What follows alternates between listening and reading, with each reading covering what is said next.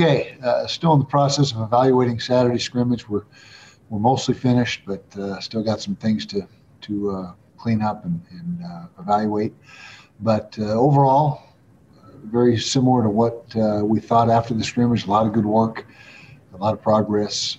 sometimes it's hard. Well, not sometimes. It's always hard to tell exactly where you are when you're working against yourself and don't have any opponent to to gauge know, where you're at. And, you know, if you're playing well on O, you don't know if it's because you're a good offense or if you're not very good on defense. And so, it's uh, we're in that mode right now as far as trying to figure out exactly where we're at. But uh, a lot of positive things going on offensively. Quarterback uh, competition's coming to a head, and we think that uh, we're about ready to uh, make that decision and and get a uh, one, two, and three in place. We already got a three in place. Get the one and two sorted out. Running backs continue to make progress. Offensive line continues to be one of the strengths of the of our team, as is uh, tight ends and wide receivers. Defense continues to be a work in progress. A lot of work to be done there, and we don't have a lot of time to uh, to work with. You know, we only got a what 13, 12 days before we play, and so so uh, we got to work it out for us, and uh, we'll see where we're at. You know, come come November seventh. But uh, you know, so far, we've been pleased with the players' efforts, uh, their focus, their concentration, work habits. So there's nothing lacking there. It's just a matter of getting, uh, particularly on defense, getting everything up to speed. So questions. First question will come from Josh Newman of the Salt Lake Tribune, followed by Trevor Allen of KSL Sports. Hey, good morning, Kyle. Good morning. Um, you mentioned that time is getting short, 12 days until the opener. How do you kind of manage things in terms of getting all your work in, but maybe not going too far, maybe not doing too much live stuff, live tackling to keep the guys fresh and ready? Yeah, it's a balancing act, and you've got to continue to uh, be physical in practice, uh, even though it's not live, and there's not going to be very, very much live stuff going forward. You can still be physical, uh, staying on your feet, and not tackling to the ground. So there's a lot you can, you can accomplish.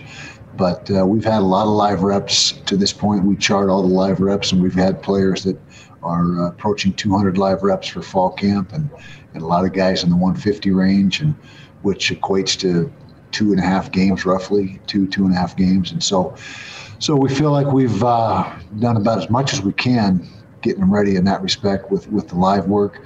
And we'll just continue to uh, work what we call thud tempo, which is essentially live at the line of scrimmage, but nobody gets tackled, like I mentioned. So we're, and you've got to uh, make sure you, you don't overdo that either because you don't want to go into the game beat up. And so we, we don't feel like that right now. We're, we're uh, beat up as a football team. We feel pretty good about where we're at. The guys have responded, but uh, we got to make sure they're fresh on November 7th. Kyle, just a quick follow up. When you say that the QB competition is coming to a head, do you expect to go into practice this afternoon with your number one guy in place? Well, we don't practice today, and so that's that's uh, yeah. We're, we're, we're in the uh, in the meeting room and in the weight room, but tomorrow when we do get back on the field, we anticipate that being the case. Now, again, we haven't sat down as a staff with everyone having watched the film and evaluated and had that discussion, but that's coming up here in the next couple hours. Next, we'll go to Trevor Allen of KSL Sports, followed by Chris Kamrani of The Athletic. Kyle, I know that you're you're worried about all, all these battles and trying trying to wrap up camp, but when do you start prepping for for your guys' uh, season opener? We've already begun that to a certain extent. It's been uh, interspersed in practice throughout the last oh, seven to seven to eight practices. We've broken into scout teams, and so we have periods where we work on specifically Arizona uh, offense or defense, as the case may be. And so that will become even more of an emphasis starting tomorrow. And it will become exclusive probably about Thursday or Friday this week, where we just focus completely on the opponent and no longer uh, compete against each other. Next, we'll go to Chris Kamrani, followed by Patrick Kinahan, 97.5, 1280 The Zone. Kyle, a, a, key tenet of Utah's recruiting process is getting in on the ground level and being among the first offers, if not the first offer for a lot of kids. And, you know, just off the top of my head, a guy like Nate Ritchie and Clark Phillips are, are part of that you know, kind of group of players that you guys were involved in early on. Is that something that you um, instilled in your in your staff early on to say, you know, if if there is a player that you think has what it takes, fire away because as Freddie said earlier, he knows that there's kind of an emotional attachment that's kind of bonded when you get, you know, on in on the ground level and, and offer kids early on. Yeah, the short answer is yes. We we uh, have a philosophy. If uh, our guys, they always have the green light. All our assistants, we feel um, confident enough in those guys. I do. I feel confident enough in those guys that they their evaluations are usually spot on. You know, you're not always right in recruiting, and that nobody is. You're going to make mistakes here and there, but but they have the latitude to go ahead and make those offers, and and uh, oftentimes you're exactly right. And Freddie's right that that uh, there is a certain uh, fondness in those guys that they always remember their first, and uh, I think that's helped us out in a lot of cases, and so that's been a, an mo of ours for for a lot of years, and we're going to continue to do that. Next, we'll go to PK, followed by Bill Riley, ESPN 700. You guys prepare for everything possible in terms of being uh, ready for games.